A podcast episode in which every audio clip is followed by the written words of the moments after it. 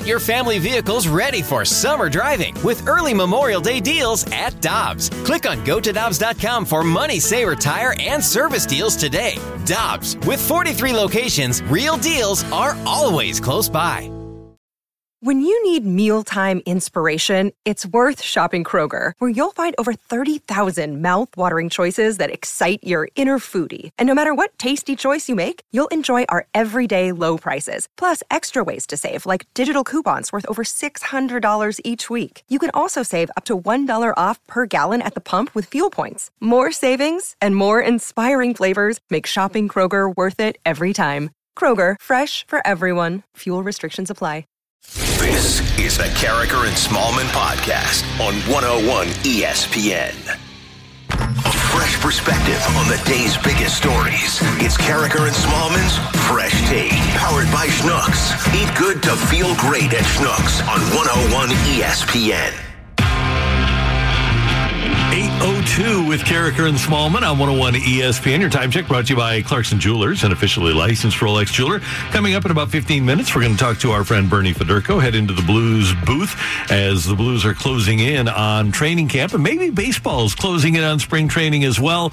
Multiple reports yesterday, including actually a statement from the commissioner of baseball, uh, leading us to think positively about the possibility of a jointly developed framework that, according to Rob Manfred, we agreed could form the basis of an agreement and subject to conversations with our respective constituents. Manfred went on to say, I summarized that framework numerous times in the meeting and sent Tony a written summary today. Consistent with our conversations yesterday, I am encouraging the clubs to move forward, and I trust that Tony is doing the same. Uh, very soon after that note came out from uh, Rob Manfred, uh, this tweet came from MLBPA Communications. Simply, reports of an agreement are false. so we don't have an agreement yet. And the Players Association is looking at what Manfred thinks is a framework for an agreement as simply a proposal. And they apparently are going to come back with a counter proposal. And right now, Michelle, as we've talked about, the big disagreement seems to be over the number of regular season games that'll be played 60 or 72.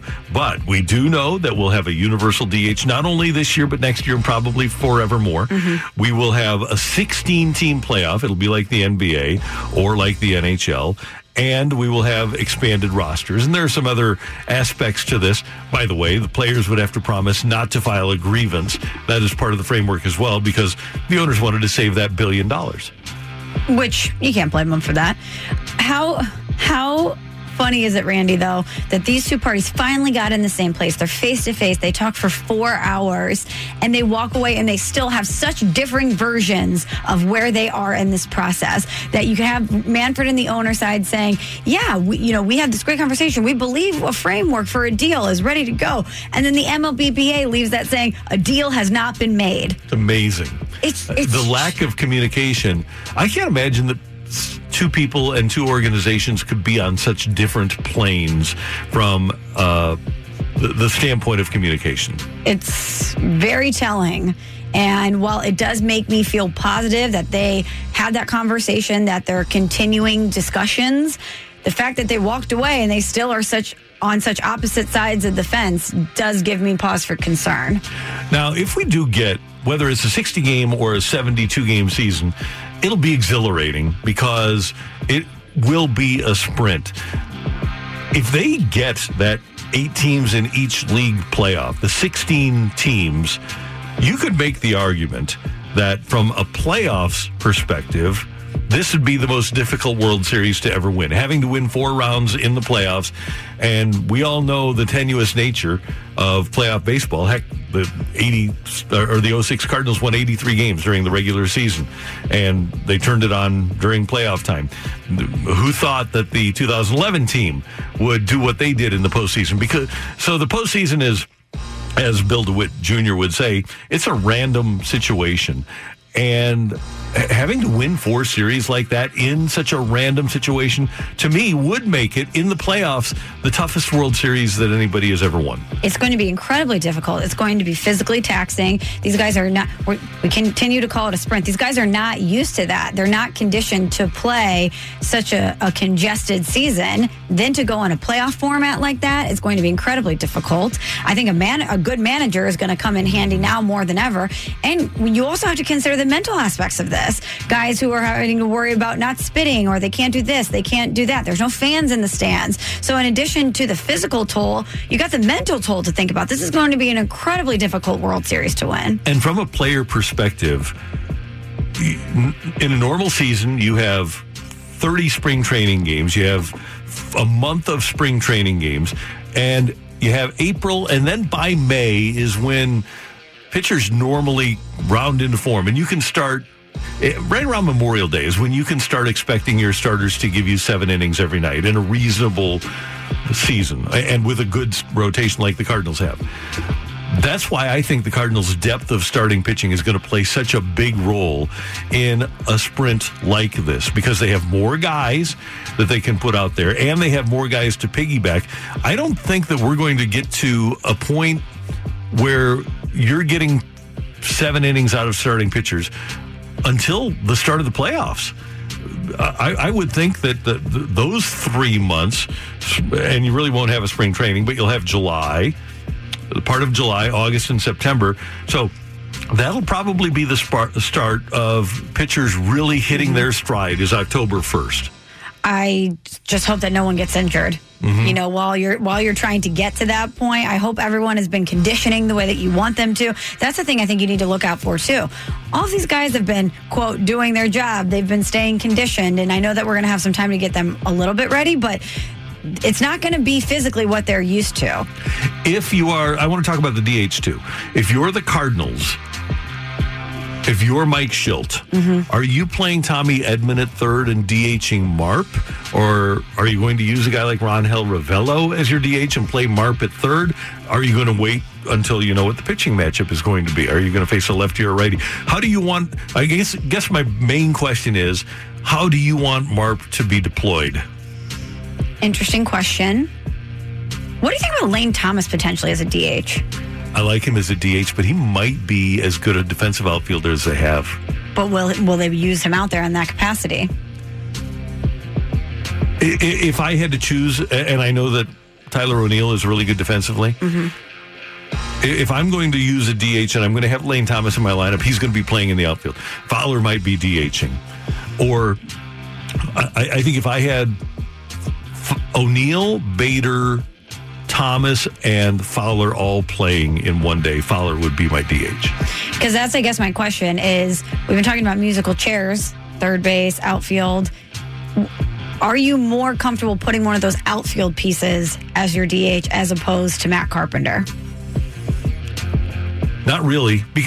Here's my thing, and uh, this is taking nothing away from what Dexter Fowler did last year. I don't think that he's in my lineup. So I would rather have Edman in my lineup than Dexter Fowler right now.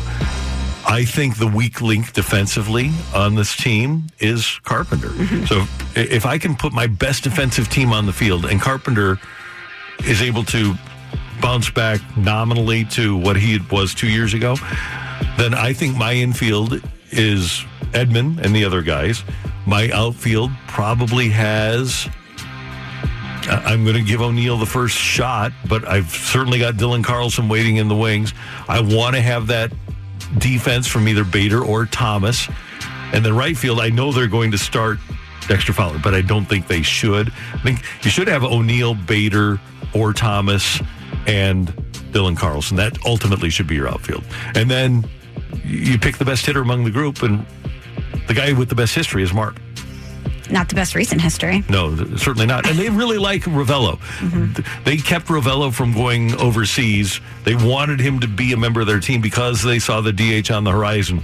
So don't be surprised if he winds up being the Cardinal DH, at least against left handers. You know that they're going to give Marp and Fowler those initial starting mm-hmm. spots. Mm-hmm. I just wonder how long they're going to allow that to go on. Well, Marp was having a great spring. Fowler was not. But think about this a week is a tenth of your season. Six games is a tenth of your season.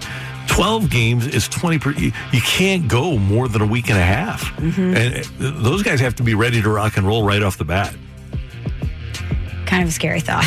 yeah it is but from the cardinals standpoint with what we saw from carlson if those guys after spring training are ready to go they'll be able to find somebody that's that's good to go. And their pitchers if indeed pitchers are ahead of hitters they've got so many good pitchers they can fill out a staff and a half of major mm-hmm. leaguers that that should be their strong point their strong suit I think the fact that we're having these conversations about varying options is a, a positive. Yeah. That, and I trust Mike Shildt, and I think that he's going to be able to find a combination that works, that clicks. That is your fresh take here on 101 ESPN. Michelle and Randy with you. Next up, we're going to head to the Brown and Crouppen Celebrity Line and head into the Blues booth with the Hall of Famer Bernie Federko on 101 ESPN. This is Karraker and Smallman. We're talking everything St. Louis Blues as we head into the Blues booth. The Blues booth is brought to you by Boardwalk Hardwood Floors. When it's time for new flooring in your home, Real Wood provides the best long-term value. Boardwalk has great floors for every home. Visit our three area showrooms and online at boardwalkhardwood.com.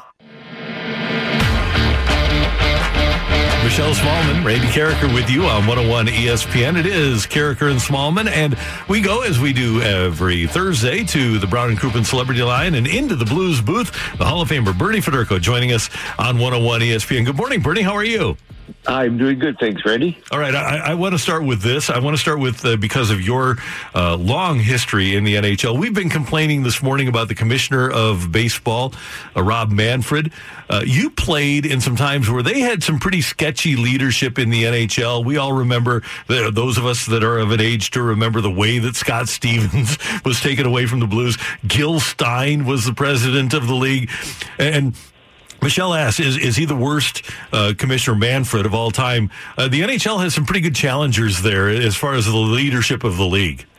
Yeah, you know, it's so hard to know. I mean, when you're a player, I mean, that goes back so long ago, Randy, that, you know, when I was a player, and it, it kind of like we really didn't pay attention to who was running the league. I mean, uh, it was it was a lot different. I think the business aspect and everything else that goes on now compared to then uh, was a little bit different. And I, and I still think that no matter who the commissioner is, I think they're still controlled for the most part by the owners of all the teams in the league. So I, I even look at uh, even now. I mean, people could look at uh, uh, what the commissioners are saying and this that. I think they're still getting all their uh, their control from from the owners. I think they're being told what to say by mostly who the, the, controlling owners in the league. So uh, it's got just the way it is, the way it has been, and I think it'll always be that way. And to, to that point, Bernie, uh, we actually were saved here in St. Louis by the late owner of the Leafs, Harold Ballard, when the Blues wanted to move to Saskatoon. It was Saskatoon, right?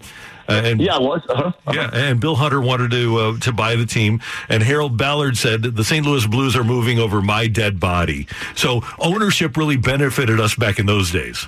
Yeah, I mean, uh, the you know the guys still. I mean, I think all the owners still have votes. I mean, I think we always see it, it either has to be two thirds or it has to, you know, unanimous. Depends on what it is. I mean, it's just a slight majority. I I don't know how it all works, but I think that uh, I mean the league is still controlled uh, by the owners, and uh, I think everybody has a vote. Uh, the commissioner is kind of just the the guy that uh, passes the word on. So. Um, you know, so it's never going to change, and I think that's probably the way it's supposed to be. I mean, uh, you, you you get involved in a business, uh, you certainly want to have some say in it, and uh, you still have to have someone that that is going to give the word. So, I mean, uh, I think that too many times people get uh, a little sour at the commissioner, but he, for the most part, is, is just a messenger. Bernie, speaking of owners, I was reading last night about the Buffalo Sabres and the shakeups there and just the continued mess that is happening in Buffalo. And Randy and I talked about it a little bit when we were doing the our our uh retracking of the Blues parade and just the important pieces of the Blues Stanley Cup championship. And when I look at the mess in Buffalo, I'm so grateful for it because it allowed the Blues to get Ryan O'Reilly. And when you look at the construction of this team, how important is Ryan O'Reilly to the success of the Blues? Well, Michelle, I think that was you know one of the huge factors. I mean, when you look at that with you know, O'Reilly last year, I mean, just the new faces, O'Reilly, and, and of course uh, Bozak coming in. Uh, you see Pat Maroon uh, signing a contract with the Blues. I mean, and then of course the acquisition or I guess I, I think the uh, promotion of, of Jordan Binnington. So I think when you look at the new faces on the Blues uh, team last year, I think that was uh, really, really the, the, the big part, the big difference. But I think when we all see the work ethic of Ryan O'Reilly, what he, the factors that he brought to, to this team, not only his leadership, but the way he plays, his work ethic, and uh, I think those were the things. And, and of course, he had a great year uh, won the Selke, won the Conn Smythe, so you can't say enough about Ryan O'Reilly. But those are the things. I mean, Ryan uh, has always been a good player. Never, you know, it takes uh, uh, the right combinations uh, to, to to to make things work. And and I think maybe Ryan was just that missing piece that as soon as he fell into place here, uh, got his feet wet and really uh, you know planted himself here and started taking control of his team. Uh, uh, he was really a difference maker uh, through the second half of the year into the playoffs and, of course, into the Stanley Cup Finals. That situation, Bernie, also makes me feel so incredibly grateful that it's Tom Stillman that owns the Blues because success starts from the top and it filters down below. And we can't look at the Blues' success without pointing directly at Tom Stillman and the way he's invested in this team and put the right pieces in place. Absolutely. I mean, uh, Tom has, has done exactly what he said he was going to do. I mean, when he took over the ownership of this team, and I think every one of the investors with him, he, he mentioned that too, is that uh, these are local guys, lo- local people that, that want to uh, see the success of the St. Louis Blues grow into a Stanley Cup uh, championship. And, and that's exactly what, uh, you know, Tom and his group has allowed Doug Armstrong to do. I mean, uh, I mean, Army has been unreal. I mean, you know, we go back to what three years ago when he got great Brayden Schenn uh, made a great deal. And of course, he makes another great deal for Ryan O'Reilly, signs Bozak, signs Maroon. Um, these are the little things that, that have to happen from your general manager. But your general manager has to have the support of the ownership group before he can, can make these deals. And it seems to me that every time the, that Doug has wanted to do something, he's really got the okay from, from Tom. And uh, he's been able to make the moves that he's wanted to make, and uh, consequently, it's it's it's it's that leadership, as you said, that starts at the top and allows an organization to to to uh, be very successful. And uh, right now, uh, they're at the top of their success. Hopefully, they uh, will play again, and hopefully we'll see another Stanley Cup by the end of this uh, season. And Bernie, the Blues and every other team are going to have to get off to a fast start. This is kind of a, a two-parter. You played on teams that got off to fast starts or slow starts. Is there a common denominator among those teams that do get off to a fast start? And does the Blues chemistry, the fact that everybody knows each other, uh, work in their favor? Not that uh, every team in the league, nobody's made a change, but the Blues have a chemistry, a championship chemistry. Does that make a difference?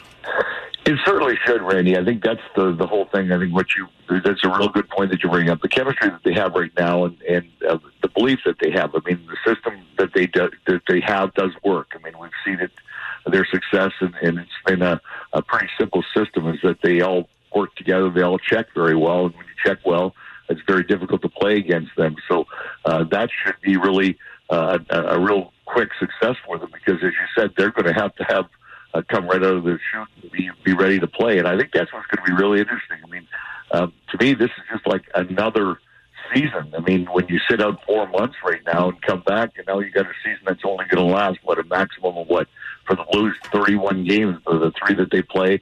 Uh, to start things up that round robin, and then the possibility of playing only 28 more. So you've got 31 games to win a Stanley Cup instead of playing what 82 and then another 28. So you got a there's a big difference uh, so they're going to have to be ready. But um, when they look at each other and they look around the room, knowing that they've been successful before, they know that they have got a great system. I think it should really uh, give them an advantage. So they, as long as, as I say all the time, you got to stay healthy. You still have to get the breaks. You still have to have a lot of things happen for you. You have to have really good goaltending. So uh, when you look back. Uh, uh, just you know a year ago now. I mean, uh, they, the confidence that they have and the chemistry that have should, should certainly help them. And one final thing, Bernie, and from a player's perspective, I don't know if you've thought about this. I, it just struck me earlier this week. August is normally the time where players are trickling into town and you, you, start skating and then early September you have the golf tournament, the Blues golf tournament, and then training camp gets underway. You're going to be playing playoff hockey in August. It's going to be really strange. Yeah, it's going to be, and, and you're going to be playing without fans too, and mm-hmm. stands running too. So there's a lot of factors that are going to be involved. And This is going to be a totally different thing for each and every one of, them, uh, of the guys. So it's not. I mean, for management, for everybody. I mean, no one has experienced this before. So uh, you know, this is kind of be one of those years. And I mean, everybody keeps asking about, is there going to be an asterisk beside the Stanley Cup champion? uh, this and that. Well, you know what? I, I if there's an asterisk, it's only because it's different. It's not the fact that they haven't won uh, the 16 games they have to to win a Stanley Cup, but uh, it is going to be different. I mean, uh, most teams are going to be right off the bat healthy, uh, well rested. Uh, what did the guys do over this uh, course of this uh, pandemic? Did they relax too much at home? Did they get themselves in good shape? I mean, some of the guys. I mean, most of the guys have not skated at all until they come back now, and you're only going to have three weeks of training camp, or what, four or five weeks now. That they're able to, you know, skate now a couple of weeks before they start training camp. But uh, it's going to be totally different, and uh, I don't know what to expect. But uh, I know that competition is competition. When the guy across from you wants to beat you, you want to Mm-hmm. make sure that you beat him back. So it, it still should be uh, really a fun atmosphere, and, and certainly it's going to be fun to watch on TV. Hall of Famer Bernie Federko, thanks so much for the time. Have a great day. Thanks, Randy Michelle. You guys have a great day too. That is the great one, Bernie Federko on 101 ESPN. Actually, the great one is Wayne Gretzky, but Bernie Federko was a better passer. So what? Instead of the great one, we need to call him the great. We need to have a moniker for well, Hall, Hall of Famer, Yeah, the great Hall of Famer. the great Hall of Famer. There you go. That's Michelle. I'm Randy, and coming up, we've got the fight for you on 101 ESPN. Think you can beat down Karraker? We sure hope you can. The Fight with Karraker, brought to you by Dobbs Tire and Auto Centers. Your best choice for quality tires and expert auto service. Dobbs on 101 ESPN.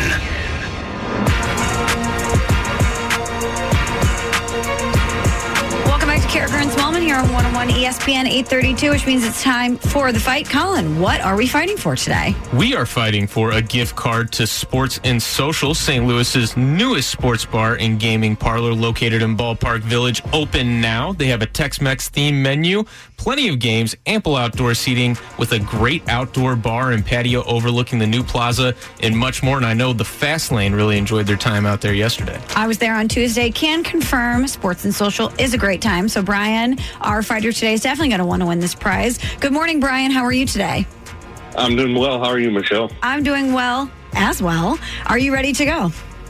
I'm about as ready as I'll ever be. You know what? That is the only answer because, and I have to tell you this not to make you nervous, but Randy seems to be on his game today. Not that he's ever off of his game, but he seems to be a little loose today. So He's probably he's probably pounding the propel too.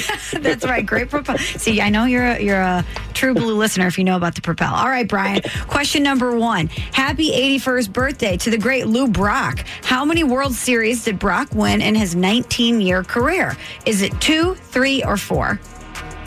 I think it was three. Question number two Patrick Ewing, now the Georgetown basketball head, head coach, is one of the greatest players in Knicks history, but he didn't finish his career in New York. Which team did Ewing end his career with? Was it the New Jersey Nets, the Orlando Magic, or the Toronto Raptors? Oh man. Um, I think it might have been Orlando. Question number three, Brian. On this day in 2000, Tiger Woods won his first career U.S. Open with the largest margin of victory in the history of majors. How many strokes did Tiger win by? Was it 15, 20, or 22? Fifteen. And question number four Where did former XFL Commissioner Oliver Luck play quarterback in the NFL? Was it with the Baltimore Colts, the LA Raiders, or the Houston Oilers? That might have been back in the Oilers. I think. All right, Brian. Colin is going to get Ryan. Brian, how do you spell your name? With a Y or an I? With an I. With an I. Okay, I got it right. Whenever I write down the contestants' names, I always wonder if I spell them correctly. So I'm glad I spelled it right today. All right, Randy is walking in, and Brian, as you suspected, he does have the great, great propel in hand. so he is ready to go. Randy, say good morning to Brian. Brian, good morning. How are you? Doing well, Randy. How are you doing? Doing great. Thanks for listening. Thanks for playing today. Okay. He knew you would have the propel, so. Oh, yeah. It's my PED. Uh oh. This is my Andro. Did it's you- legal. It's illegal. Oh, okay. I was going to say, did we just reveal that somebody needs to get No, it's, tested? it's not an illegal. There, there are illegal performance enhancers, and that's mine. you know what, Randy? If it was illegal, you wouldn't have it right out here on the set. If it was illegal, have it right there in his locker. Okay, anyway. Randy, happy 81st birthday to the great Lou Brock. How many World Series did Brock win in his 19 year career? He won with the Cardinals in 64 and 67, and then played and lost in 68. And he was with the Cubs before he was with the Cardinals, so we know that he didn't win any there. Right, right. So I'm going to say 64 and 67. He only won those two. Question number two, Randy. Patrick Ewing is one of the greatest players in Knicks history, but he didn't finish his career in New York. Which team did Ewing end his career with? I believe he ended his career and then became an assistant coach for the Orlando Magic under Stan Van Gundy. On this day in 2000, Tiger Woods won his first career U.S. Open with the largest margin of victory in the history of majors. How many strokes did Tiger win by? Won by 15. Isn't that incredible? Think about one golfer being 15 strokes better over four days than everybody else. It's insane. It's ridiculous. He was so good. On the biggest stage. Yeah. Incredible. Question number four, Randy. Where did former XFL Commissioner Oliver Luck play quarterback in the NFL? Ah. We travel up and down the field. We're always in control. When you say Houston Oilers, you're talking Super Bowl. He was a backup with the uh, Houston Oilers. Love you, Blue. We've got a winner. Go crazy, folks! Go crazy! The winner and still champion of the fight, Randy Karraker. Really close fight today. Sorry, Brian. He edged you out. Randy beat you four to three. Close fight. Um, Lou Brock won two World Series in his 19 year career, as Randy mentioned, 1964 and 1967. Patrick Ewing ended his career with the Orlando Magic. Tiger Woods won that U.S. Open by 15 strokes. That tournament was held at Pebble Beach. And uh, former XFL Commissioner Oliver Luck did play quarterback for the Houston Oilers in the NFL. Brian, thank you so much for listening. Thanks for playing. Uh, thanks for having me. Thank you very I much, appreciate Brian. And you can participate in the fight. All you have to do is text the word fight to 65780 between the start of the show every day at 7 o'clock and but between 7 and 8 in freeze pops. If uh, you are randomly chosen we'll get in touch with you and you can participate in the fight. Once again our air comfort service text line 65780 we would love to hear from you. And Pebble Beach, Tiger won there. That is like my bucket list golf course. I'd love to play Pebble Beach. I'd have to bring a lot of golf balls with me, but I think it'd be so much fun to get out there and play. Um, it's probably incredibly beautiful. Mm-hmm. It is. You'd have to bring a lot of cash too, Randy. I know it's expensive. Yeah, I, I'm not expecting anybody. I know. Uh, uh, well, it's you. Can, anybody can get on. It's a public deal. Uh, but Tony had connections, uh, and I still believe has connections. Tony La Russa, because he lives in Oakland and, and knows everybody in the Bay Area, so he he could help out getting on out there. So what we need to do is, at some point when we're back to hockey, uh, I need to follow the Blues out to San Jose. There We we as a show need to follow the Blues out to San Jose. I'm not I'm not going to be selfish here. We need to go and play Pebble Beach. I would go with you, Randy. I would embarrass myself okay. on that course. I guarantee you that there's been somebody that has been a worse golfer than you that's played worse than you would play that day on Pebble Beach. Guaranteed. You think so? Yes. I don't know. I think you would Tiger Woods me. You'd probably beat me by 15. But it's it's a because it's such an iconic place. People want to go out there just for the walk, mm-hmm. and they they prob- they probably have played their Muni course three times, and they say, "Oh, I can play Pebble Beach," but then they go out there and they aren't that great. So don't worry about it. And by the way, Michelle has a big golf tournament coming up this weekend. The Smallman Open. This is our it's it's a little known fifth major, Randy, and it's a Father's Day golf tournament with my family. You're looking at a three time champion, but not because of me, because of my dad. he's my partner, and he's a very good golfer. But a lot at stake this year. A lot at stake. Bragging rights. We have a huge trophy that comes with it. Oh yeah. What's the trophy look like? Um, it's a big gold trophy. It's got a plaque on the bottom that says Smallman Open Champion. It's got a golfer at the top. Yeah, it's no joke. And it's been sitting on my dad's mantle for quite some time. I'm kind of a big deal. Kind of a big deal. That's pretty awesome. Yes, it is. But it's one of those things, just like Tiger Woods, when you have that taste of success, the pressure gets a lot higher Yes. and you don't want to lose because then you have your family members. Not only do they have the trophy for the, an entire year, they rub it in your face for an entire year. You know, when the pressure got to Tiger, he went to Perkins. So d- let's just be careful with handling the pressure here, okay, Michelle? Yeah, I don't think I'm going to be going to any sort of Perkins, Randy. Perkins, Vegas, church parking lots. It didn't matter. Wasn't there another restaurant, Friendly's? Yeah, Wasn't there a Friendly's in the mix? I think there was. Yeah. so he found some people that were uh, willing to relieve the pressure. That they did. that they did. So, and it'll be Tiger's not playing this weekend, but I believe he's going to uh, play the weekend after. So we'll see Tiger Woods sooner rather than later. It is Michelle and Randy Karraker and Smallman on 101 ESPN. Next up, one of the little known talked about aspects of this new proposal by baseball ownership is that we're going to have universal DH and we have probably seen our last pitcher hit. We want to know what you think of that and talk about how we got here next on 101 ESPN. Michelle at The Athletic within the last hour, Ken Rosenthal and Evan Drellich have put up a new piece talking about the latest baseball negotiations. And one aspect to the article that they put up is that the league offered a universal designated hitter, something the union had sought in the 2011 and 2016 collective bargaining negotiations, and it'll be in place for the next two seasons. In addition, the proposal included a $25 million postseason pool, 33 million in salary relief from the $170 million advance the players received, and participation in a $10 million joint fund for social justice.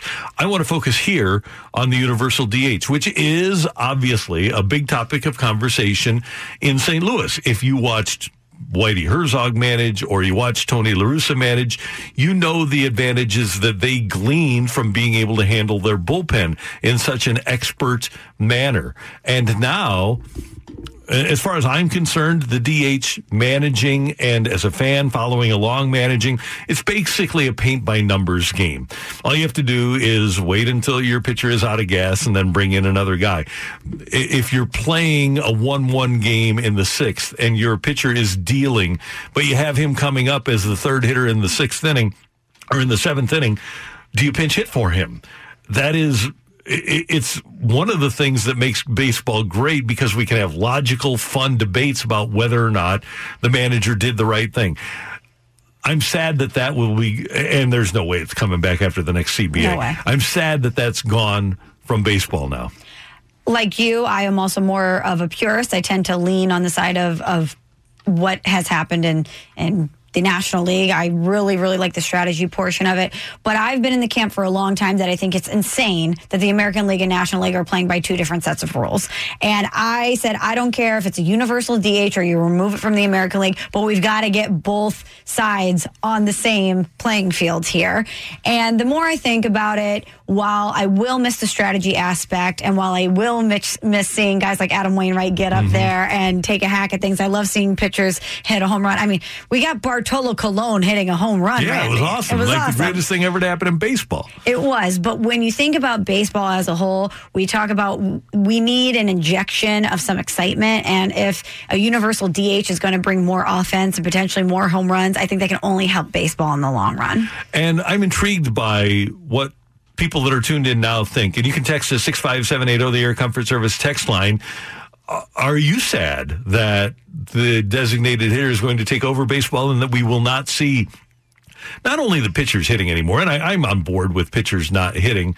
Uh, that's not the aspect of it that I care about. The the the aspect that I care about is that that's what makes baseball the ultimate thinking person's game. Mm-hmm. And Tony always used to love to have people manage along with him and then discuss it afterwards and talk about why he didn't or did pinch hit in a particular situation. And Tony told me one time uh, when I second guessed him, he said, "That's the greatest thing about baseball is that you can second guess, second guess me, and we can both have a really good point. There's nobody that's right about it, but it, it makes it wonderful because you're always thinking about what's going to happen next in the game, and that takes away a huge part of that for me." Yeah, it does. But it also uh, allows more opportunities for a certain caliber of player to extend their career. Mm-hmm, I no mean, doubt. you look at a guy like Albert Pujols. Everybody said he's definitely going to the Angels because he knows that he's going to be the DH. He can extend his career there. It won't be as taxing for him, etc. So there, there's a great debate on either side, but I'm just glad that after talking about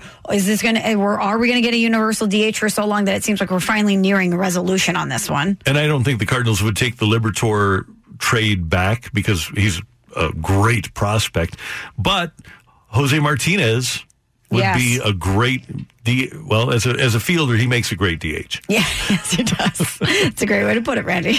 We had Robert Flores from MLB Network on the show earlier, and he is pretty staunch in his belief about the rule.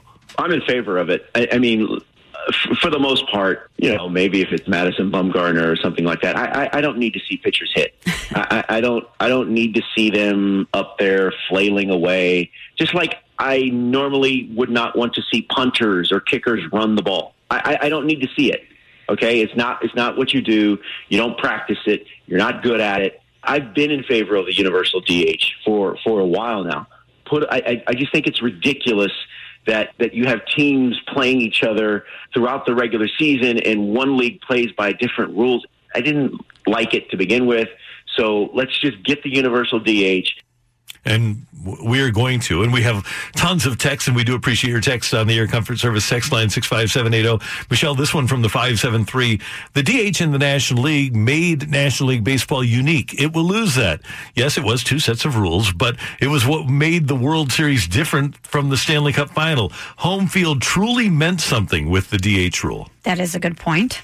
Although the Red Sox played Big Poppy at first, and mm-hmm. he, well, if you keep pitching to him, he's going to hit, keep hitting the ball out of the ballpark. Yeah. one of the Which is exactly what the Cardinals did. it did happen. Yeah. And uh, here's a, another good one. And you referenced Bartolo Colon from the 636. What about the surprise of a pitcher hitting out of, out of the ballpark?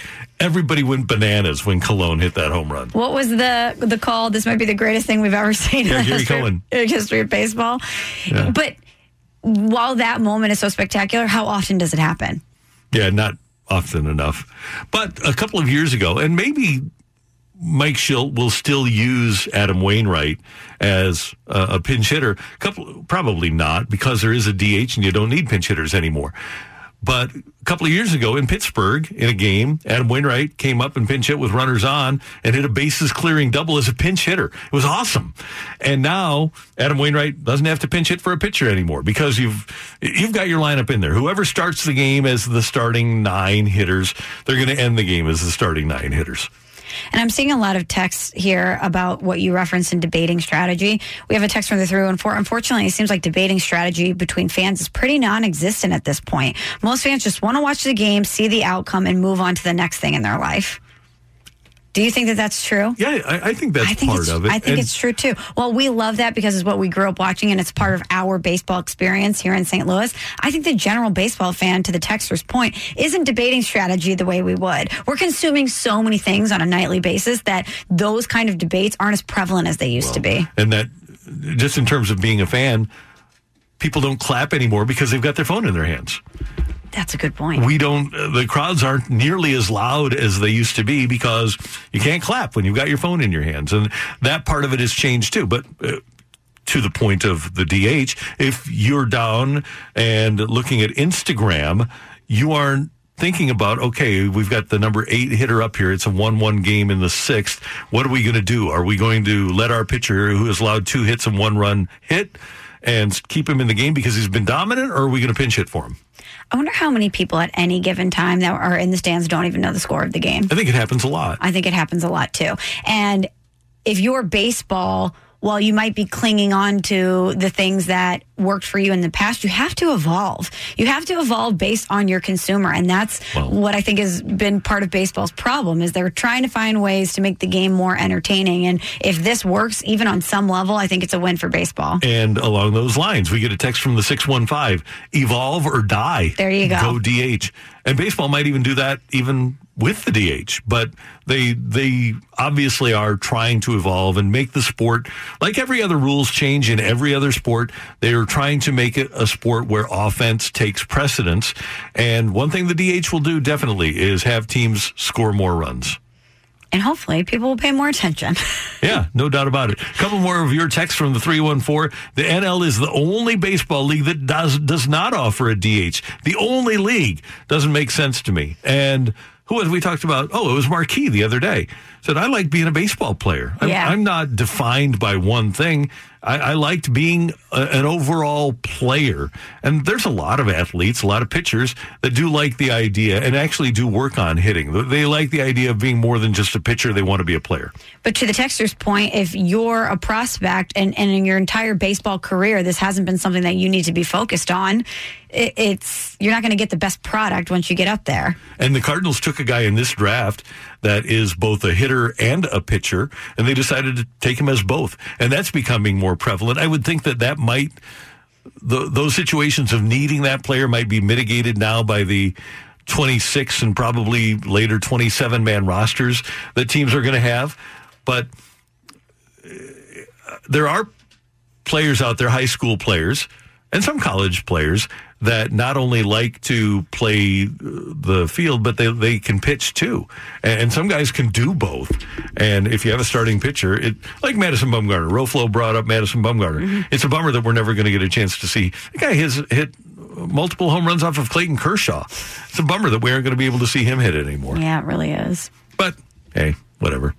Uh, and by the way, this is uh, we, we talked about Jason Marquis and being a hitter. This is what he had to say to us the other day about the, the DH in the National League. Well, you know, you don't even have to ask me that question. You know, I don't like that answer. I mean, I love being part of the game and every man. I love being in the box. I love pinch running.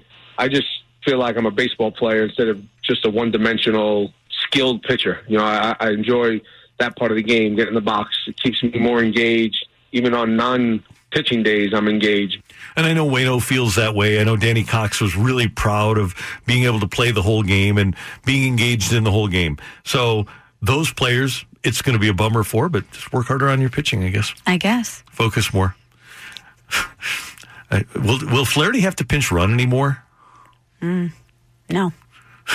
so he won't get thrown out at second mm, no. to end the game. Okay you know, do we have to go there, Randy? I'm just saying. Do we have to go there? That was so sad. I felt so bad for the guy. Didn't you feel bad that he remember when he stayed out there after like uh, for a, a minute and a half after the game was over? I still sometimes think about Kolten Wong getting thrown out in the World Series. Oh, last out of the World Series, getting picked off. So I sometimes still just cl- see his face, how sad he was. And he was a rookie. It was. It was it broke my heart to see him. Yeah. And, you know, to hear him talk about having to get over that was really hard. But when we talk about people getting thrown out in heartbreaking situations, I always think about that. And Kolten, and, and I know Kolten listens because he's here in St. Louis and listens every day. Yeah, big hey, fan. You may have been picked off to to end a World Series game but you were not the one who decided to keep pitching to Big Poppy. No, you were not. That was not your fault, Kolten. we do not blame you. You may have been the last thing we saw, but you're not the thing we remember. Don't forget that. That is Michelle. I'm Randy, and this is 101 ESPN. Coming up, we're going to head to the Brown and Crouppen Celebrity Line and our friend Jeremy Rutherford from The Athletic, our Blues insider, will join us next on 101 ESPN. That was the Karraker and Smallman podcast on 101 ESPN.